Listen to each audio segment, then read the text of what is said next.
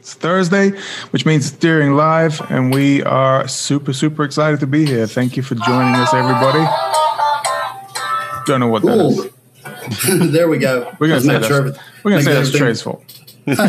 Tray's making noise in the background.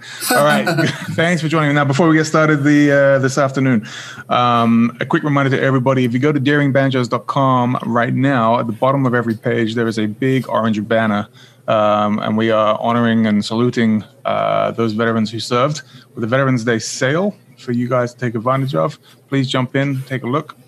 Uh, it goes from yesterday all the way through Monday, so that will be there for all of your uh, banjo and accessory buying needs.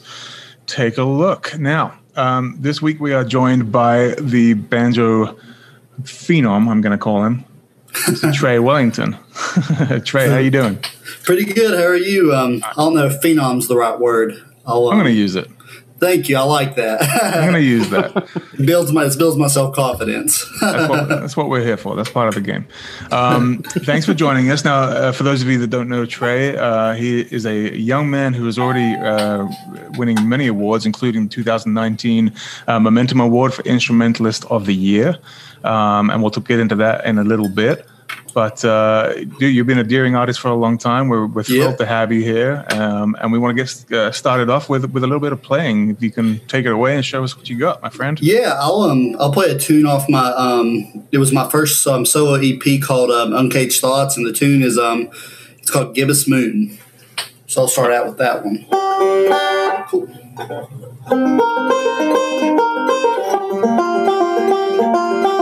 Yeah,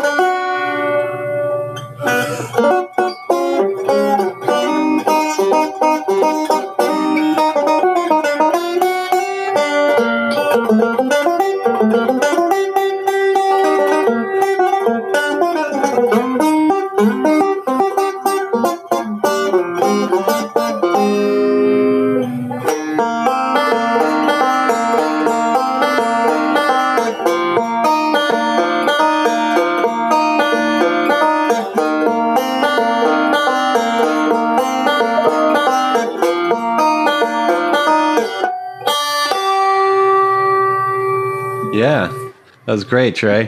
Thank you. So yeah, maybe we'll, we'll kind of.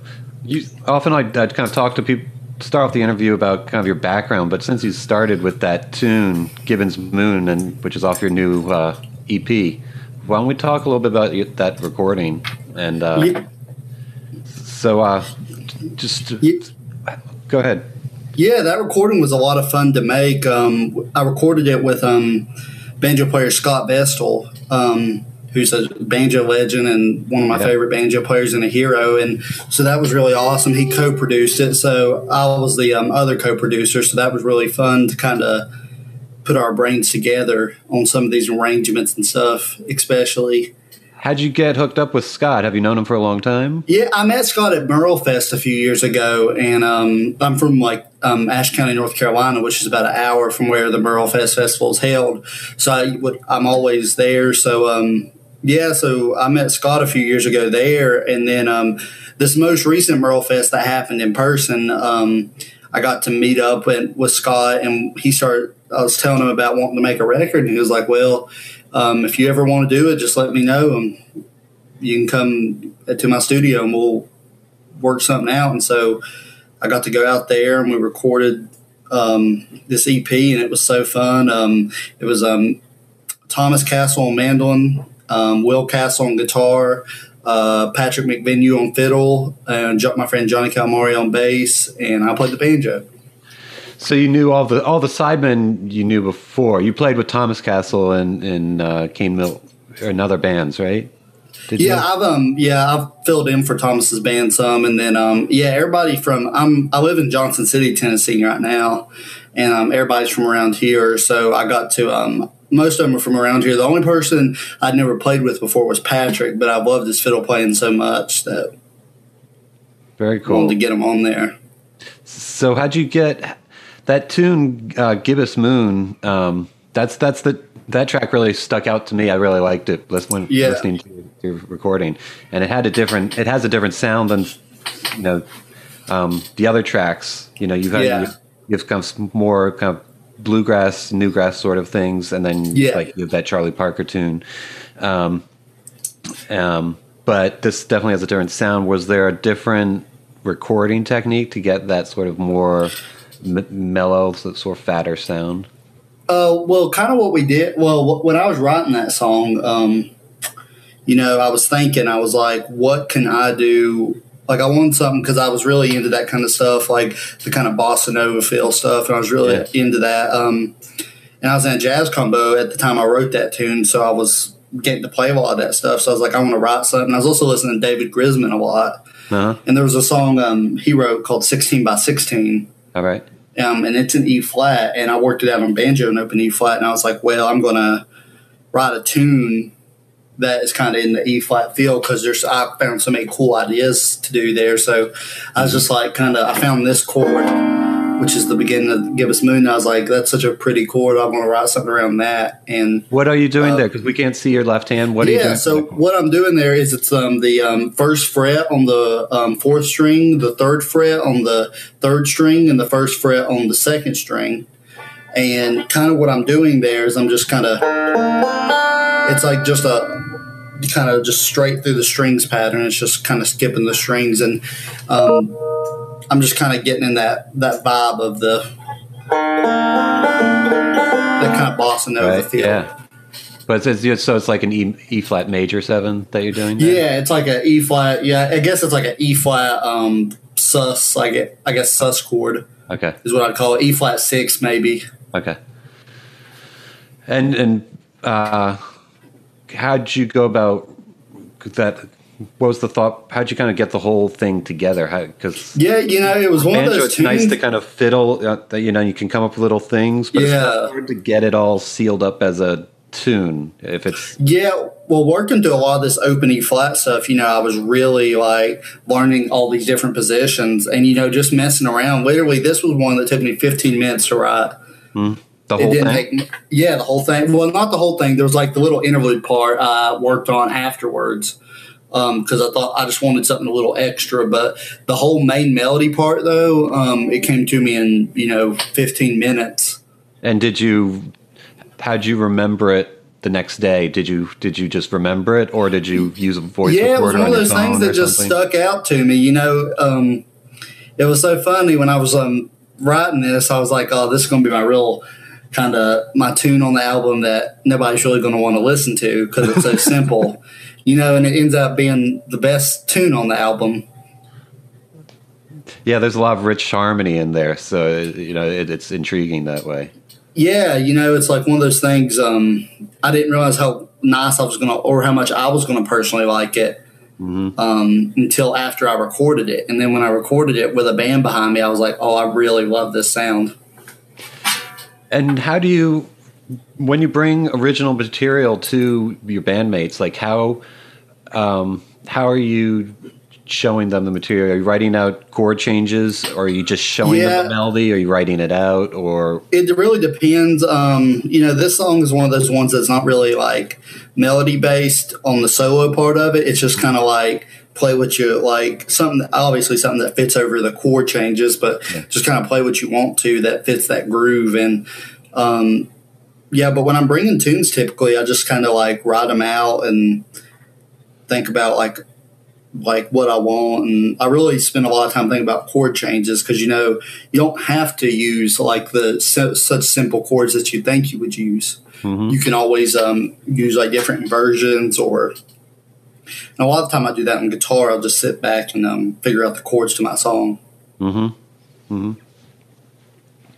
And and and then well, even before we move on, what is I looked it up. I didn't know what is a gibbous moon.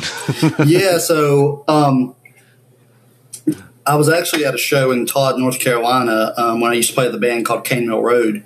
Yeah. And, um, you know, I was trying to, you know, I wrote this tune and I was like, I need a name for this. And, you know, we played it that night, um, kind of like a basic arrangement of it. And, um, you know, I just asked the audience, I was like, what would y'all name this tune? All right. And you know, three or four people afterwards came up to me and gave me these different names. I wrote them all down, and one lady said, um, "Give us Moon," and I was like, "That's the one." I knew as soon as I heard it, I was like, "That's going to be the one." it just stuck. It worked. And uh, how many of the other tracks on that recording are original tunes? Yeah, there's three other ones that are original. There's "Move Over," which is an original tune. Um, there's "Hartford's Lawn," that's an original tune, and there's um, "Let's Take a Leap," which is an original. Yeah, that Hartford's Lawn. It's it's you did a great job of really capturing John Hartford's sound. I mean, you started it with that kind of quote, you know, from "Gentle on My Yeah. Mind," but and uh, but it, it it just you know without the name, it sounded you know it sounded like you know John Hartford sort of Yeah, at the time I was writing that, you know, and the time I made the CD, I'm still doing this, but I was listening to a ton of John Hartford at that time. Like, you know, it was like every other song was John Hartford, and um, it seemed like. And, you know, I was like, I'm going to make, I just want to write something in tribute to him. If I was going to record something, I was like, you know, I don't want to just record something that John already recorded Right. because, you know, John, one thing about John, a lot, so many people forget, and this, so many people forget this about so many other great musical artists, is they're, the thing they wanted to do is be themselves, and that's what John was wanting to be. But I wanted something that was going to, you know, be myself, but also pay tribute to John. That's great. That's really great. You did a great job. Thank you. What are some? What's something? Because almost every every uh, you know five string three finger style player that we've had on the show has has meant brought up John Hartford in some parts. So what would you say? What would you say is the, something about his his you know him that really stands out to you and speaks to you and you, Yeah, it's so it's so different. His arranging techniques, his playing is so just like, you know, it's so outside the box than anybody else. You know, it's some of the hardest banjo playing. Um, John Hartford's is, even though it doesn't sound, it's like note wise, it's not. But you look at his timing, his like phrasing of things. It's just so crazy and inventive that it it's just such a different style. yeah he's, he's he's not just using kind of cliche licks and throwing Yeah, you know, there's there's videos of him playing with Glen Campbell back on like um, just on the Glen Campbell show, and you know I was watching his videos and it's so much of a difference versus when he does his own stuff. You know, with Glen Campbell, he's pretty straight ahead. You know, playing some of his um kind of you can you can hear where he's like getting to his style a little bit, but it's not as like defined. But then when you hear his recordings, it's just like so many different avenues right that he pulls from musically. Do you want to play some of that that tune for us so that everybody can hear it? And Yeah, let me. Um, I got this banjo. Um, it's the Julia Belle banjo. all right, I actually picked this up from um, Nashville. Um, Jamie De- Jamie Deering um, let me go get this, and it's such a great banjo. And you know, if anybody's looking for a low tune banjo, this is the one I would recommend. It has such a nice sound to it. it's tuned, you have it tuned down to open E. right? But um, yeah, here's here's the tune I wrote called um, Hartford's Lawn.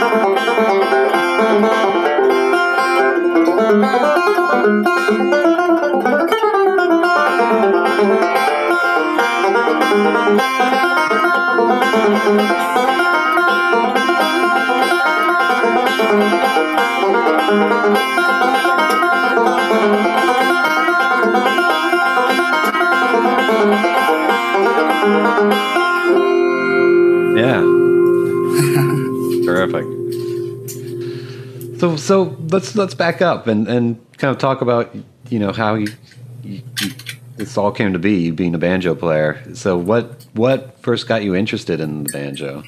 Yeah, so um, when I first started playing banjo, I was originally playing electric guitar at first, and um, How old I were you? played trim, trim, huh? How old were you? I was um 13 when I first started playing electric guitar, and um, I had played trombone from the time I was about 12 um, I was like about 13 or 14. I played trombone a little bit in my school's band, and um, you know I was first learning electric guitar, like I said, and I'd heard banjo a little bit. Um, and my grandpa, my grandpa had a huge CD collection, so I'd go and hang out with him like all the time on weekends and during the summer a lot of the time when I was little.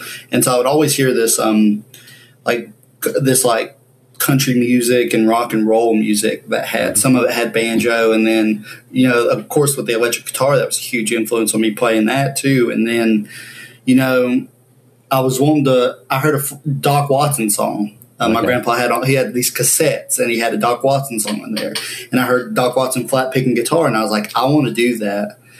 And then I so I joined the Mountain Music Club at my middle school, and you know they were just teaching us chords, you know, and I was learning the flat pick a little bit, um, just some basic stuff like some scales and stuff.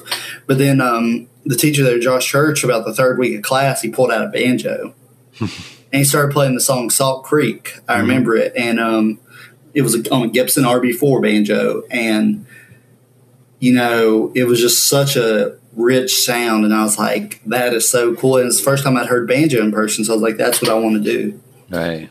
Right. Well, the first time I'd heard banjo, I remember actually in third grade, I'd heard a clawhammer style banjo player. Looking back on it, because we had music class, and the music teacher would sometimes like she had a little banjo and she would play like clawhammer style, but that never caught my attention. But when I heard that three finger style, I was like, "That's what I want to do." You like that, right? Yeah, I just like the sound of it. It was just it stuck out to me. And how much longer was it till you got a banjo to play? I got a banjo probably three months after that. I think that day I went home and I said I want a banjo. Told my mom. It might have been three or four months, but um, Right, right. we eventually got a banjo. I can't remember if it was for Christmas. I can't remember when I got it, but it was like three or four months after that. But um, I remember it was my second semester of my eighth grade year, and I had, I started playing at the very end of that. Is when I really got into it and just like um, started learning rolls and stuff and chords. And and did you learn from books or videos online, or did you have? A Well, first, you know, the teacher in that class, Josh Church, he had a little sheet of just rolls that he gave me.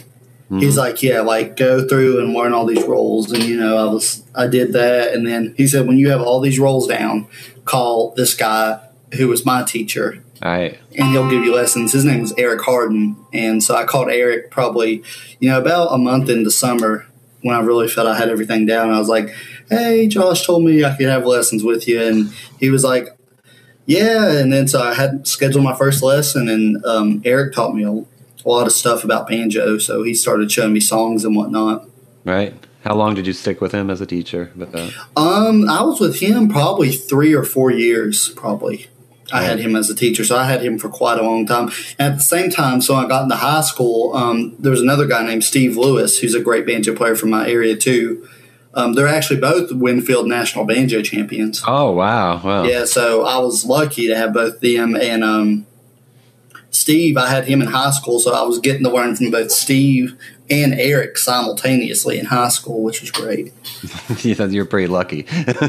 yeah, yeah, I was very like, you know, they were showing me so much cool stuff and like um, good Scruggs style stuff and some cool melodic stuff at the time.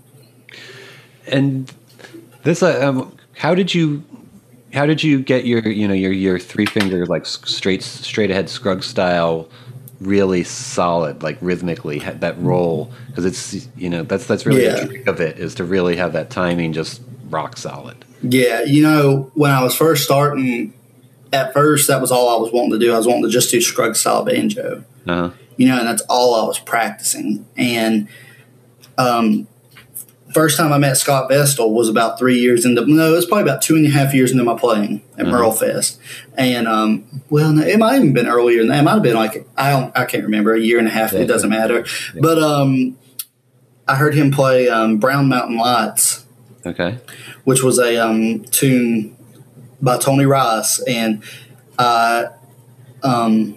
Well, it's not by Tony Rice, but that's the version we were playing. And he took this open solo, and I was like, that's so cool. And it was melodic style banjo. Mm-hmm. So for a while there, after hearing Scott, you know, I was like, I want to learn all this melodic stuff. And so I was learning a bunch of Courtney Johnson, Bill Keith stuff. Mm-hmm. And then I kind of just stopped playing Scruggs style. And then, you know, starting to go out to jams and stuff, I realized, dang, I really need to buckle down on this stuff. Right because I was like, I'm, I'm getting out of time. I'm playing stuff where it doesn't fit. So I was like, let's really buckle down. So I, I went right back to learning a lot of bluegrass stuff and this Scruggs style stuff. And um, the main thing I did, you know, I started working with a metronome a lot. Okay. Which was a big help. And I also just started playing along with my favorite recordings, like learning these. Um, I was trying to find the most traditional bands, you know, learning a lot of Earl Scruggs, Don Reno, J.D. Crowe stuff. Uh huh. And um, I got to J.D. Crowe a little bit later, but really definitely Earl and Don Reno and Ralph Stanley too. I was really getting into all that. And you play, so you play with them, you know, play the recording and play with them. Yeah, I played with the recording. I'd like figure out whatever tuning they were in, and I'd just um, try and emulate what I heard on mm-hmm. some of the stuff. Um, I, I was really into Don Reno a lot. I really listened to a lot of his stuff. Okay, and that's probably because you you play a lot of single string now. Did that of, that's probably came from being a fan? yeah, a lot of it came from Don Reno. Um, well, as far as getting into it, Don Reno is definitely he's a good. If anybody wants to learn single string playing, Don Reno is a, the best foundation yeah. that I have found to really get into. You know, if you if e- like easier single string than like Bela Fleck and sure you know, Ryan Cavanaugh that stuff. Can you kind of explain or demonstrate for our, our, our viewers kind of the difference between like what Reno, what's you know single string style Don Reno is versus like a, how Scruggs would do a, a tune if they're playing yeah, the same. So, mm, yeah, so uh, let me grab my other banjo here. Sure. Yeah. Just because this one's tuned a little bit differently. Um, Tray, you might need to pull your uh, your screen down just a touch or your camera. Okay. Angle that yeah, down. Yeah, I can do that. Can y'all see me? There we go. Perfect. So yeah, so actually, I'll explain with this tune by Don Reno um, called "Follow the Leader." Okay. Because you know you can play this one Scruggs style and you can play it single string. So this is a tune that a lot of people use to show this. So um, here would be how like a pretty Scruggsy approach to that song. So.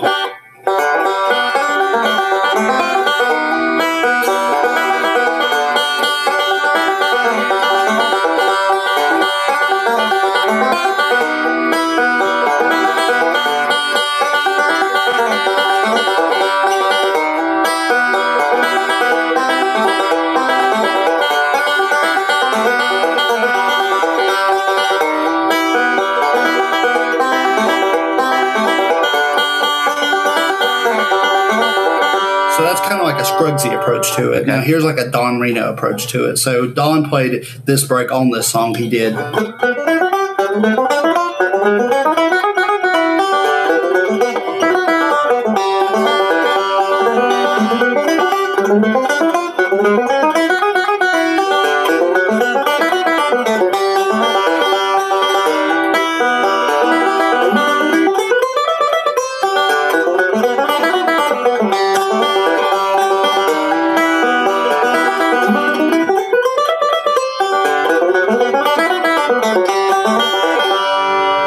Don played to that. So Yeah. it's very, you know, it's um the thing about Don's playing that's so unique is it's such a, you know, it's um almost like a formula. You have he played out of shapes a lot, Uh huh. and he was a great guitar player too. And I think that's where he got a lot of this was he was playing out of these like you know right there you're just outlining. If you can see my left hand, you're just outlining a G chord, which is Yep. staying in that box there. Yep. F when it gets to F. So really, all it is is just outlining these, um, These chord shapes, Chord kind shapes. of. Yeah. Yeah. a lot of his stuff is too. Right. Okay. And yeah, everybody I think can hear the you know the the clear difference between you know the Scruggs straight roll and kind of you know dropping elements of the melody in there versus you know playing literal you know note for note melodies like that too. Yeah. And then you mentioned we talked you mentioned melodic style. Yeah. What can you demonstrate something in melodic style? Yeah, so um, here's a tune um, called Red Apple Rag. That's a good fiddle tune. And Uh-huh. um, it's a pretty melodic song. Um, not a lot of people play it, but it's a pretty, it uses a lot of melodic style stuff. So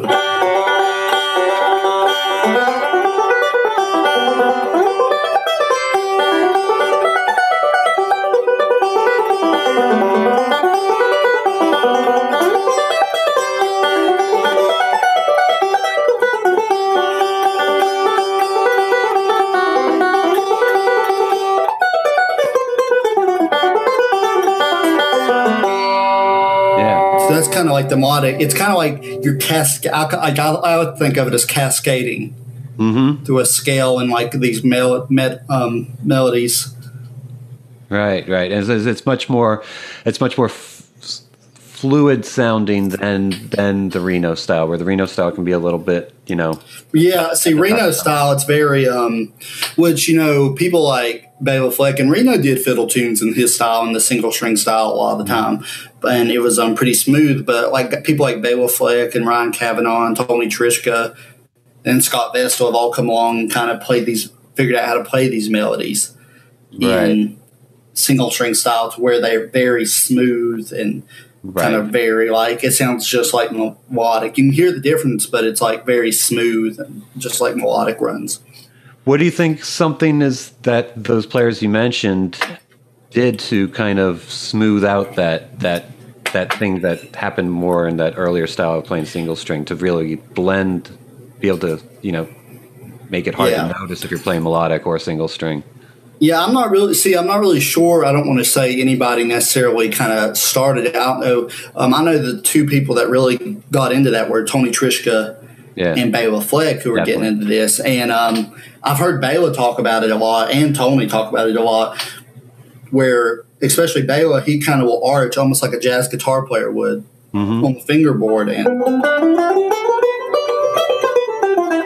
like play little lines like that. Uh-huh. And he'll kind of like arch it like that. And um, I think that's part of it. I think another part of it was instead of staying in these boxes that you have, Uh-huh. you know, getting into moving outside those boxes and just learning the neck really well. playing a little more laterally. Yeah, playing, yeah, exactly, right, exactly. right, right up and down in a box. like- yeah, not just staying in one position here, Yeah, yeah. but like playing all these different lines up and down, like, learning a single, like a scale like that. You know, learning scales like that. Yeah, more like a, a classical string player would. Yeah, they, Exactly. Yeah. Exactly. So did you um, so did you have any mentors? Uh, you know, as you're developing as as a banjo player, that kind of really, other than just your teachers, were there was there anybody that you, know, like Scott, kind of Yeah. like kind of is now, but was there anybody else along in your path? Yeah, Pete Pete Wernick was another guy that helped me out a lot, and um, I I went to his um camps when I was in high school. It was like little jam camps he had, and you know he helped me so much with learning how to play with people in that sense. And Right. um, you know there was a ton of people that helped. Uh, Cathy Fink, um, she's a clawhammer player primarily, but with helping me learn in high school, especially helped me learn the appropriate place to put some of this stuff Mm-hmm. she was really helpful in that because she had listened to a lot of it. And um, the list goes on. You know, I have got to be around Bela some. And, you know, Bela's always been really supportive of me playing and always giving me really great advice. Right, right. So it's like, you know, I'm in this community, you know, the good thing about, you know, the banjo community is somebody, everybody's so helpful. Right, and approachable. Yeah, exactly. It's like you can just go up to somebody and ask them, like, "Hey, how'd you do this?" And they'll probably, if they remember how to do it, they'll show you, Mm-hmm. or they'll give you advice on learning it. Yeah, yeah. That's it's, it's definitely one of the nice parts is about of, about the banjo community. You know, Yeah, it's uh, where in other music scenes it can be very yeah. It's like you know, if you want to learn to, you know, sing pop vocals, you can't just reach out to go pop to stars. Christina Aguilera. Yeah, you can't. You can't just reach out to them and want to talk to them. right, right, definitely. And uh, you you were seems like you played with people pretty early on, like right. Yeah, I was um yeah, a lot of the time, especially early on, you know, I was getting to go to a lot of jam sessions in my area, Right. which was really nice, you know, um getting to play with people and um you know, these jam sessions helped me grow because you know sometimes people, especially when I was first starting out, because I would run a hot lick or something, you know, and I was like this teenage banjo player that wanted to show off everything I knew, stuff, you right. know, yeah, and so you know, some players would come up to me afterwards and they'll be like, you know, you didn't have to do all that. you know, it'd be like it'd be a very humbling moment. You know, like I'd we'd be playing like I wonder where you are tonight in a jam, and you know, I remember one instance in particular. There was a guy at a jam, and he said, you know. Noodle like noodling during the song when it's not your solo is not all right, and I was like, "You're right." And it's like little tips like that help you out so much in the long run. You don't even realize at the time you're kind of hurt by them, but then in the long run you realize what they're talking about. Yeah, it's, it's you know developing musical maturity. Exactly. Um, and so, if you can remember the, some of those first times you went to a jam, I mean, you were probably nervous some. But what what kind of got you? Maybe not because you're you're a teenager and thought you ruled the world. I don't know. but but how'd you? You know, that's a lot. Of, Being a teacher, a lot of people have fear of, of playing with other people and Yeah. and getting out there. But it's so important. Kind of how'd you? What would you recommend for those people to get over that hump? The, the main thing I would say, you know, is, you know, if you're going to a jam, I wouldn't let what other people, because, you know, everybody was there at one point. And though people may say something rude to you or offhanded to you, everybody was at the same point you were at some point, and maybe not even, and worse, maybe. Right. you know, and I wouldn't let what a few people say stop you from having fun. You know, and another tip of advice I'd give is if you're going to a jam and everybody's being rude to you because you're not at their level, stop going to that jam. you know, because you don't want to put surround yourself with negative people like that who are going to put you down because that's going to stop your musical. Yeah. You know, that's how so many people get out of music or some, if somebody's rude to them, and you need to. That's why I always try to be nice to people I'm jamming with. You know, why always nice to people I'm jamming with. But Probably good advice, just in general, just to be nice to people. just just be nice to people, exactly, and it'd be a lot easier world. exactly, exactly. What have you been listening to as of late? Do you listen? Uh, still- I figure you're listening to a lot of music because I know you're you come from a lot of different styles. Yeah, I was. Um, I've been listening to a, a lot of new stuff. I've been listening to a lot of um, kind of like R and B soul music lately. Uh-huh. Yeah. And um, uh, artist I've been really getting into is um, Cory Henry. Oh yeah. and he's got like so much cool stuff and i've been really getting into a lot of that stuff and um, listening to a lot of his keyboard lines are really inspiring me to write a, new, a lot of new stuff hmm listen to um yeah a lot of that and actually going back and listening to a lot of um like some of the stuff like norman blake Yep. and um that stuff and tony rice stuff i've been going back and listening to a lot of it it's kind of just a whole sphere you know and i'm listening to some of the like um i'm still listening to john hartford and i'm listening to a lot of jazz music recently i've been on a um, dizzy gillespie kick lately listening to all that stuff How do you bring some of the stuff that's non-traditional banjo, uh, you know, music or doesn't, or even if it is, you know, if it's bluegrass and doesn't have a banjo on it or something. Um, how do you bring that back into your playing without, you know, it might be, it might be.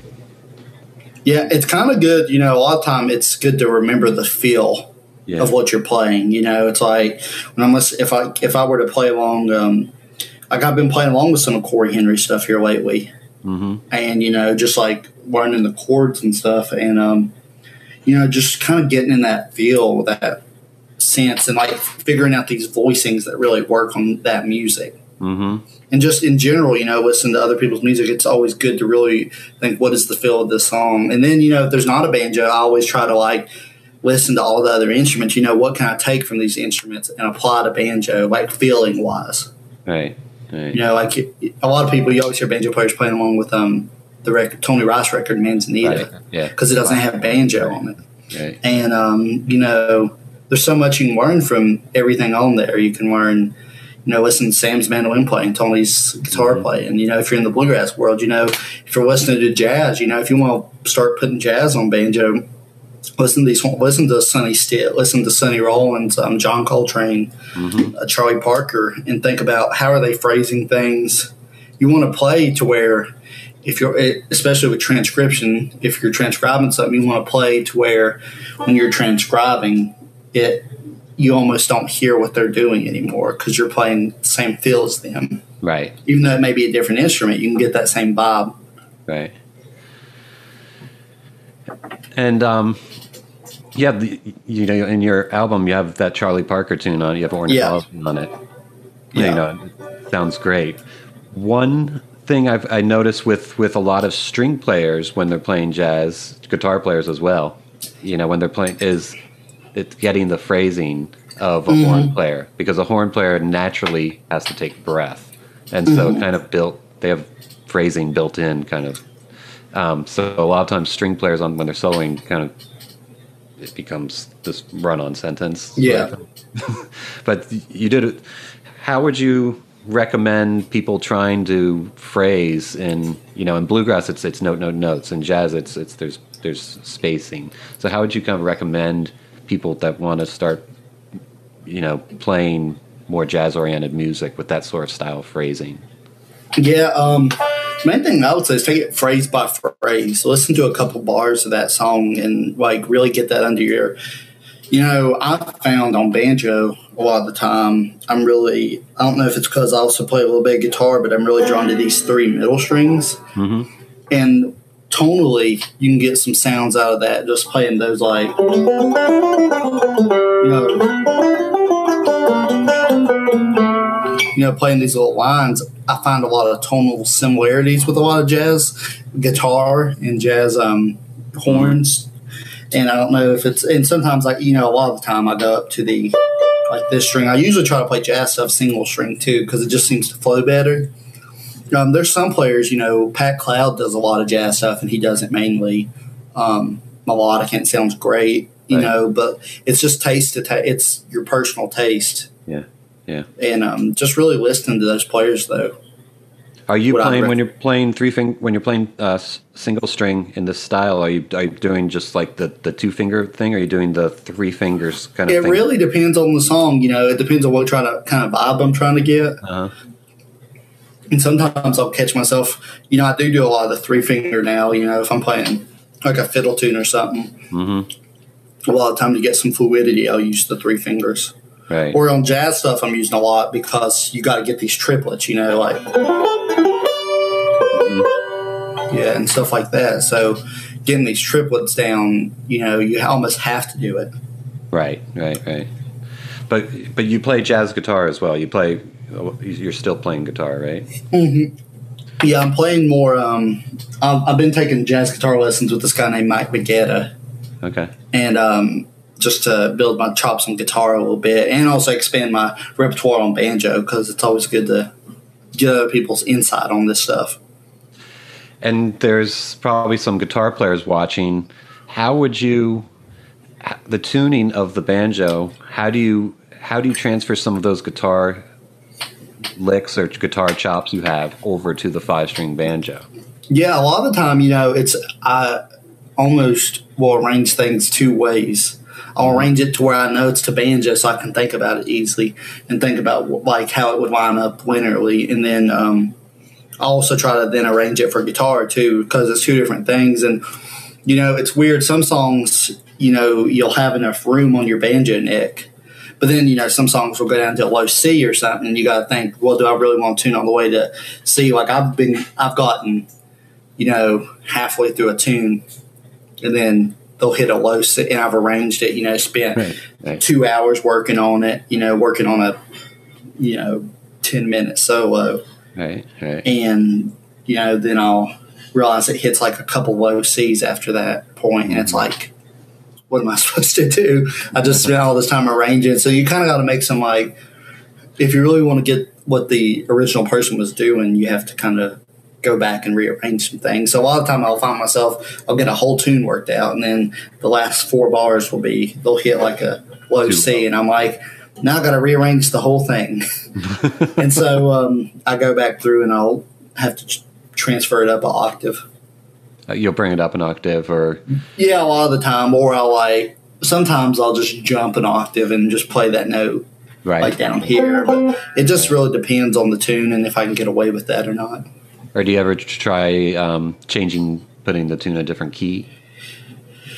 Yeah, when I do that though, you know, with, with jazz playing, if I'm especially if I'm transcribing somebody's solo, I just feel like I lose the feel of it. Yeah, yeah. But if I'm trying to get that person's feel, but you know, if you're like, you know, I've heard of people um, in classical music doing this on banjo. If the notes don't work on the banjo neck, like what the um, a piano player or violin player would play, right, then they would um, adjust and like change the key of it. right, right. And you can do that in jazz too. There's no rules against that. It's just like for me personally, I don't try to do that. Yeah, especially if you're going through doing a transcription. Yeah, exactly. If I'm doing, you know, if I was arranging something for to play out at a show, I might would do that just to make it a little original sounding. Right, yeah. And going back about listening, one thing I've noticed a lot of people um, don't listen the way they listen to music. Talking to musicians, they, you know, I think we listen, we actively listen to music. When we Yeah. listen to music, we're, you know, hearing the whole thing. Where majority of people, I was having this conversation with my, my, my family, and my mother, like, couldn't uh, separate the instruments. Yeah. And can you kind of talk, maybe talk about how how you listen to music and how you hear music versus, you know, and how important it is to really actively listen, engage in it rather than just have it like sounds that are on in the background sort of thing. Yeah, it's kind of something that just comes with time, I think, because definitely early on I couldn't distinguish a lot of the different instruments um, just apart. But then as time came, you know, I started hearing like, you know, I could hear in a like hear in a mix, like what is the mandolin doing, what is the banjo doing behind this person's solo or vocals. I could eventually start hearing some of that. And you know, it really just depends. I mi- the mix is a big part of it. You know, like the actual mix. It's not even like sometimes you just can't hear an instrument very well in a mix, and then it's just like you get lost. And like if you don't understand that um, part of it, then that's completely understandable. But like typically, if the mix is good and you can hear, I can. I have just learned over time to hear for those instruments, like the timbre of them, Mm-hmm. and like because mandolin has a, a different timbre than um, banjo, and that's why a lot of time, you know, if you're listening to a lot of bluegrass or um, bluegrass related music or acoustic music in general, instruments will try to stay out of their range. You know, if a guitar is really like doing rhythm, you know, and they're kind of really getting those bass notes on the guitar, you know, then a banjo might stay in the mid range, and you know, if a mandolin's kind of higher, and um, like a lot of times if the mandolin's chopping way up here, a banjo's not going to go like, you know, stuff like that. Right, right. Have you messed around with with plugging your banjo in at playing at all and playing with effects, anything like that? Yeah, um, yeah. Uh, I got a pedal. I've been getting into pedals here lately a little bit, and I've got like one or two right now. And um, I was messing with it a little bit. I do it more on guitar, but I have been doing it. Um, I do plug my banjo in for shows. Um, I have a Fishman Rare Earth pickup on Okay. this one, um, and you know it's a great. It's I like it just for mobility reasons, and sometimes I'll even like mic it as I also plug it in I'll use an actual mic and also plug it in. Not a clip But on mic. I- you use like a mic on a stand. Yeah, like a mic on a stand, yeah. Just to get like an extra kind of sound to it, Right. make it a little bit more natural. What kind of mic do you like for a live for live performance? I got this SM81 I really like, and this mic right here, um, I use this for the whole band sound, but it actually works really well for a banjo mic. It's an ear trumpet um, Delphina. Uh huh. That's a condenser Um, mic there. Yeah, condenser, and it's yeah, and so is the, the um, SM81's a condenser too. This is like a large diaphragm condenser versus that's a small diaphragm. And um, I really like the sound of both of them. Um, this ear trumpet, I really like it live a lot, and I use the SM81 mostly for studio. Okay. And um, but I really like it for you know just uh, going out to a show too. Yeah, yeah. And what mics did going for your recording? What mics did you use for the? Um, I go back and forth. I've been using. I got this um, ear trumpet. Um, if anybody is looking for a good condenser, I would definitely go and check out Ear Trumpet Labs. Um, they're in Portland, Oregon, and um, but yeah, I got this one probably probably three weeks ago, three or four weeks ago. So it's pretty new, and I've really been liking it. I sat around one day and just like recorded with it just to see what it sounds like. It was a very good banjo mic. And then I used it at a show not too long, a socially distant show not too long ago, and it um it worked really well as well. cool. Do you want to play too. another another tune off of your record? Uh, yeah. Let me think of one. Um, do you have one in mind you'd like to hear off Uh, that? I forget. I for, honestly I forget the names of some of them right now. Uh, let's see. Um, What's that opening? I'll what's do this one. uh, Nashville Skyline Rag. Oh yeah, Earl yeah, yeah that, that, right. Oh, that was an Earl. you want to hear that? yeah, go ahead. Yeah, well, it's I guess the Bob Dylan tune originally. Bob Dylan tune originally. But yeah. uh, yeah, but then um, Earl recorded it as a banjo actually Right. out to be really cool. I wanted to do one Earl Earl big influence on me, so I wanted to do one Earl Scruggs tune at least. right. And so that was the one I chose because not not many people have recorded that since then. But yeah, I'll play a little bit of that one for you. Sure, that'd be great.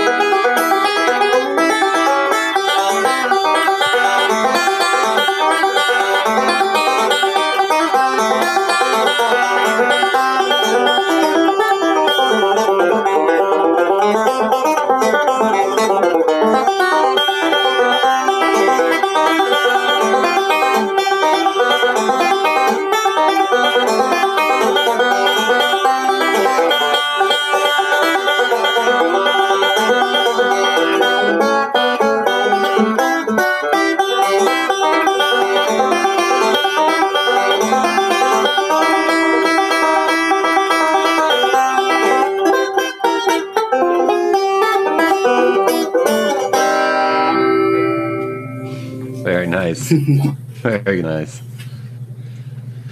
All right, that's awesome. How you doing, Tray? How Pretty you doing good. On time? you, Jamie? I'm pretty good. Pretty good. I've been pretty quiet in the background here, monitoring some uh, some chats and stuff, which has been kind of fun. Uh, former student of yours, Ray, says hey from New Jersey. Oh yeah, yeah, Ray, yeah, Raymond Barton, yeah. He's he's, uh, he's tuning in. So 'em- says says what's going on. um, so I had a question. If you, just something I picked up on having had the privilege of of hanging with you at a couple of shows over the years. Yeah. Uh, is when you when you're playing, and this is something that I don't always notice with other players, but your eye contact with whoever's watching you is like really, really s- spot on. yeah. And you- you're doing it now as well. Is that something that you kind of just automatically started to do, I- Uh, I or is that something you made a conscious effort to to, to put? I have your- not. I have not ever. I, people have pointed that out to me. I, I don't. um, I don't mean to do that. I don't mean to do that. No, it's, you know, it's awesome. it's something It's I've never. Um, I don't know why I do it. It's just something that's subconscious. I, like I've tried to. Um, you know, I've tried to watch myself doing it sometimes, Sure. but it's just I can't. I can't. Um, It's just something I can't stop. It's weird. I don't know. no, you, you, you, shouldn't. You shouldn't try and stop. I'm certainly not trying to ask you to do that. It, it, it's it's really it's engaging. Yeah. You know, it makes me want as a, as a listener and as a as a, a viewer. You know, it makes me want to pay a lot more attention to what you're doing instead of just uh, most people are kind of looking down and really focused in on on what it is they're playing or doing. But your ability to kind of keep that that pace and that that that um, complexity of the playing, which is kind of really like straight in the eye, is great. I, I, I appreciate it. So I imagine your audiences do uh, during shows also. So. Uh, all right, I've got a question here from Maisa. Maisa's Okay. here every week, and she's awesome. Um, she always brings the good questions. Um, she asks, uh, "What is the main technique that you use to build a tune? Do you take it by Hmm. ear, or do you write it down, or, or is there a combination um, of, of Yeah. techniques?" I kind of, um, that's a good question. Um, depends on what I'm doing. If I'm doing a solo, I like to write it down as I go and then um, write it down in tab or in standard notation. And standard notation is something that's very new to me. I'm not very good at it, but it's something new to me. It's a challenge. But um, I'll try to write it down and then um, afterwards kind of put everything together after I figure that out. But then if I'm doing like a fiddle tune or something, I'll usually just figure it out. Um, just go through the melody and figure it out. I like it. I like it. Yeah, everyone's different, right? And the way they approach different things. Yeah. Greg Greg Deering's walking past. He's waving hi. Hey, Greg. no one else can see him. Um, know, that's that's a that's a really good um, uh, piece of advice. I hope that helps, Mesa. Um, Angelo just asked a question. Get me to read this. Uh, regarding tab, I've always been under the impression that, that no real musician would ever use it, and it's a hindrance to progress. Now, we've talked about this a few times on on a couple of different episodes uh, with different with different players. So it's kind of a definitely a train of thought that, that we've heard over the years. Where do you stand on tab? It's, it's, I think it's very help. I don't think it's a hindrance. You know, it's one of those things. To me, it's you know you're not using your ear as much, but it is giving you a way into looking at how somebody is putting something on an instrument. Like mm-hmm. where are they putting it? How are they phrasing things? And I feel like tab's very helpful in getting to somebody's style really good because you know there's so many different ways to do things on banjo. You know, if I was transcribing a tune that somebody did on banjo, you know, there's so like there's so many possibilities to way they could have done something. And every player's different. So, you know, getting these exact transcriptions of how somebody's doing it. And usually, you know, a lot of the time it's good. I did this early on. I would transcribe stuff and have the tab on standby Mhm. and get through the whole thing, learn it how I think it is, and then go and see how the person actually fretted it. And I think that's a very helpful technique, you know, especially if they're exact transcriptions. Um, I, I'm kind of, if it's a transcription that is not verified by the person who originally recorded it, as far as positions go, I do not trust them as much. that's that's the problem with tab, right? Mm-hmm. Sometimes Yeah, and is if that it's it- like you know, if it's something that they've been like, okay, like on the Earl Scruggs book, Bill Keith wrote the Earl Scruggs tab. When he had it all written out in the way he thought, he went and revised it all with Earl. He was like, "Is this the way you would have done this back then?" Mm-hmm. And you know, it's pretty accurate. There's some like things that are not exactly right in some of these tab books, you know, in every tab book because there's going to be a part that a musician's like, I don't remember how I played that or Right. where I played it. You know, so it's kind of yeah, I guess when you're when you're trying to work through tab, it's like yeah, yeah again, trust the source. A lot of it Yeah. now. I mean, when I started playing music, I remember just trying to find tabs for anything I could at the beginning of the internet, you know, and so it was just trying the to find. best and, and none tab. of The it was best tab books but- I found um, for bluegrass or for banjo are um, AccuTab because they typically go through the actual people um, that recorded them, and they usually get their insight on them just to see. And so those have been. I've always seen those to be pretty accurate. You know, finding live videos of people playing things can also be a way to surpass. But I wouldn't say I wouldn't pay too much attention to what people say. I wouldn't get to the point all you when you can only play is looking at tab. Always be able to play from yourself, you know. But um, I don't think it's a hindrance really if you just do it right. That's a good point you raise about the video as well. I, I remember like just using a tab for most of the song, you know. Yeah. And there's like one section. I'm like, what is he doing? Yeah, yeah, videos you are can great. See a video and say, "Oh, that makes more sense now." Well, they're great for technique, what they're doing there. They're great Yeah. for figuring out where they're putting it on the neck and all that. We live in the wonderful age of technology now, where there's Yeah, exactly. abundance of that kind of stuff. Speaking of technology, we uh, my my good friend and co-host here, Mr. Bandrowski, were talking this morning, and he's gonna he's gonna mock me a little bit now. So, what, what- I use I use Spotify uh, Yeah. a little bit, a tiny bit. I don't like it. Um, I, I'm I'm that guy who likes to own his music. I like Yeah. to buy it, and so this morning, uh, you know, I'd been using Spotify at work to uh, to listen to your album a lot more the last few days. Um, and it's it's a great album, by the way, if I didn't say Thank so you. already. But I couldn't find anywhere to download it, and I want to get it on my phone. Or, or, you know, as I as I joked with Bandrowski, is uh, you know when when Shopify, uh, Shopify when Spotify goes bankrupt, I'm going to be laughing listening to all the music that I own. you guys can't access it anymore. But you know, you're a you're a young artist. You're using Spotify as a platform to get your uh, music up there. Yeah. What are your thoughts on kind of the current state of the music industry uh, as it pertains to you're not selling albums, we can't tour, there's no merch sales. Yeah. So really, I mean, Spotify is a, a big and similar platforms, Apple Music. What do you think about the streaming service and the digital platform? You know, it's kind of it's something that is very back and forth because you have to release it through streaming services to get a lot of people to hear it. Because the sad fact of it is most people are not buying albums anymore, and that's you know that's something that musicians don't like to hear. But it's like the sad fact is when you go to a show, people are going to buy albums. You might sell a few online if you Right. like put it out there. But um, you know, Kickstarter campaigns do are doing really well nowadays for pre-orders of albums. But you know, I'll talk to some musicians who I'll be like, "How many CDs have you been selling?" They'll be like, "Well, only sold my Kickstarter campaign once and a few at shows." Yeah. And you know, with it, you know, a lot of people don't think about this when you're, you know, if you're one of these people out here getting 25 million listens on your Spotify song, you know, in the hundreds of millions, billions even, you know, you're making pretty good from Spotify, Sure. Yeah. you know, because, you know, that adds up quickly. But, you know, if you're out here, most musicians are averaging, I'd say most musicians with a good following are averaging, you know, 500 on average, I would say. You know, you got some of the bands that are averaging 25. You might get a couple hundred dollars in every so often.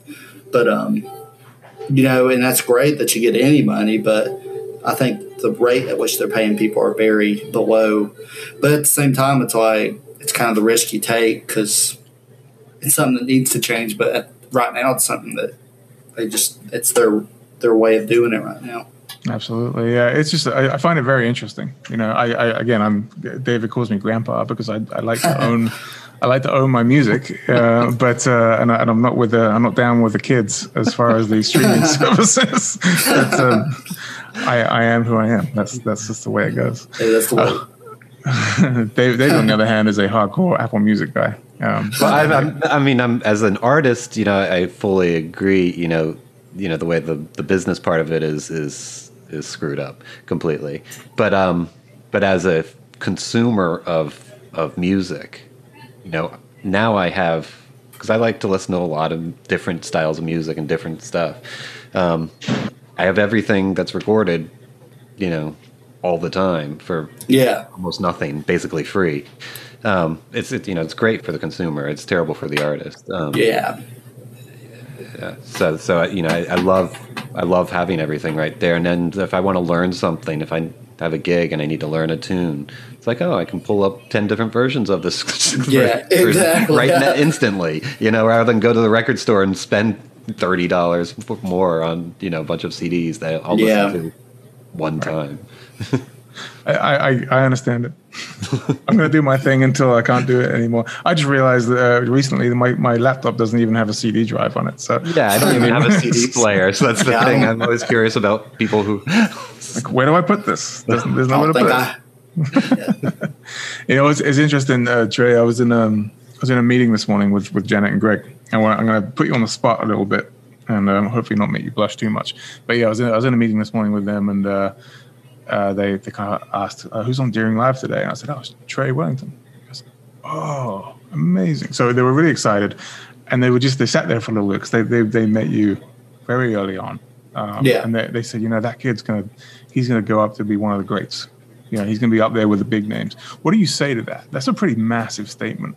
Yeah, it's it's nice hearing compliments like that. I always like to.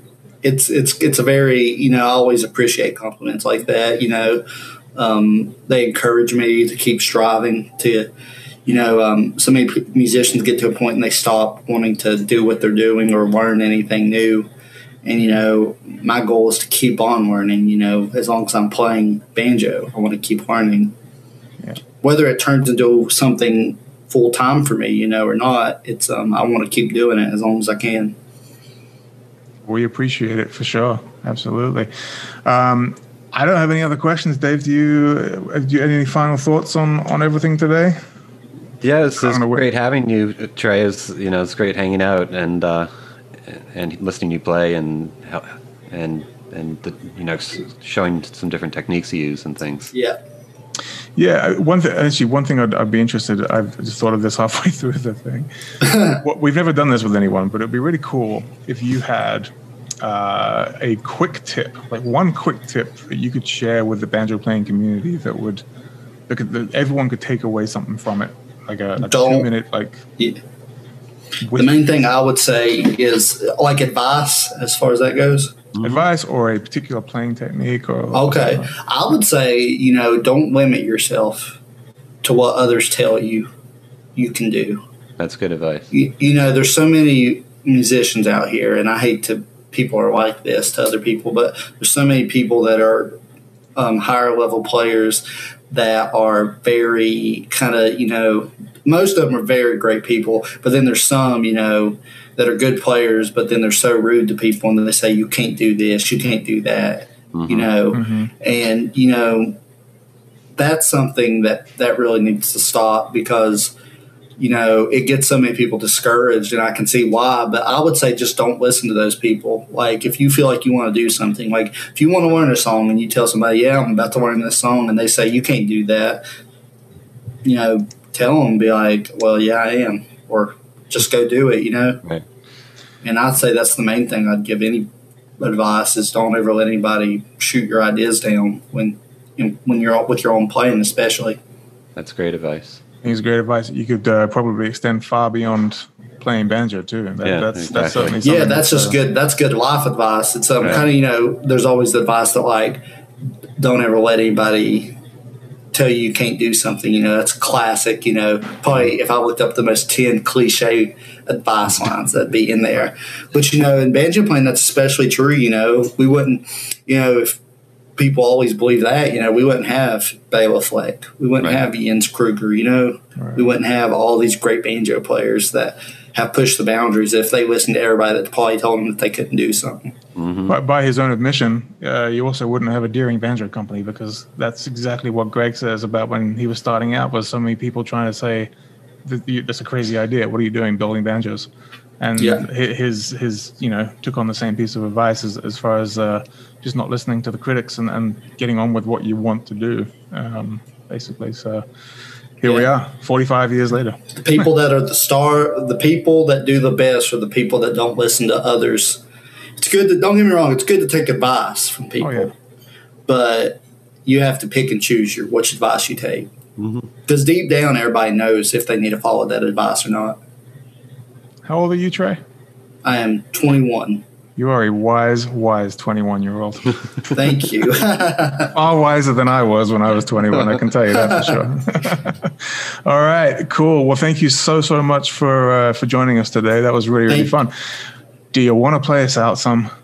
Yeah, I'll play us out something. And before I do that, um, I want to say um, go to my Yes, as much please. as we were talking about it, go to my Spotify and listen. And if you want to order a CD, you can go to my website at traywellington.com.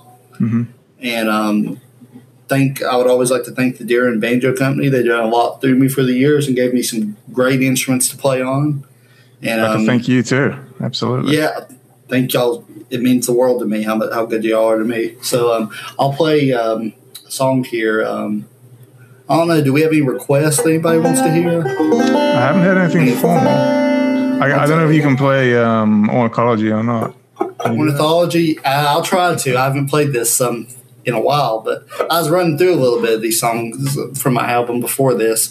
But yeah, I'll play a little bit of it. Um, if there's one that you'd rather play, go for it. Before you do, uh, I will say we are um, we're probably going to take a couple of weeks off. Thanksgiving's coming up, and, and then next week we're uh, we're out. But we've got some cool guests coming up right after Thanksgiving. Um, so stay tuned, and please, everybody, be safe. Is the most important part of right now. So, all right, Mr. Tray. All right, here's um here's ornithology.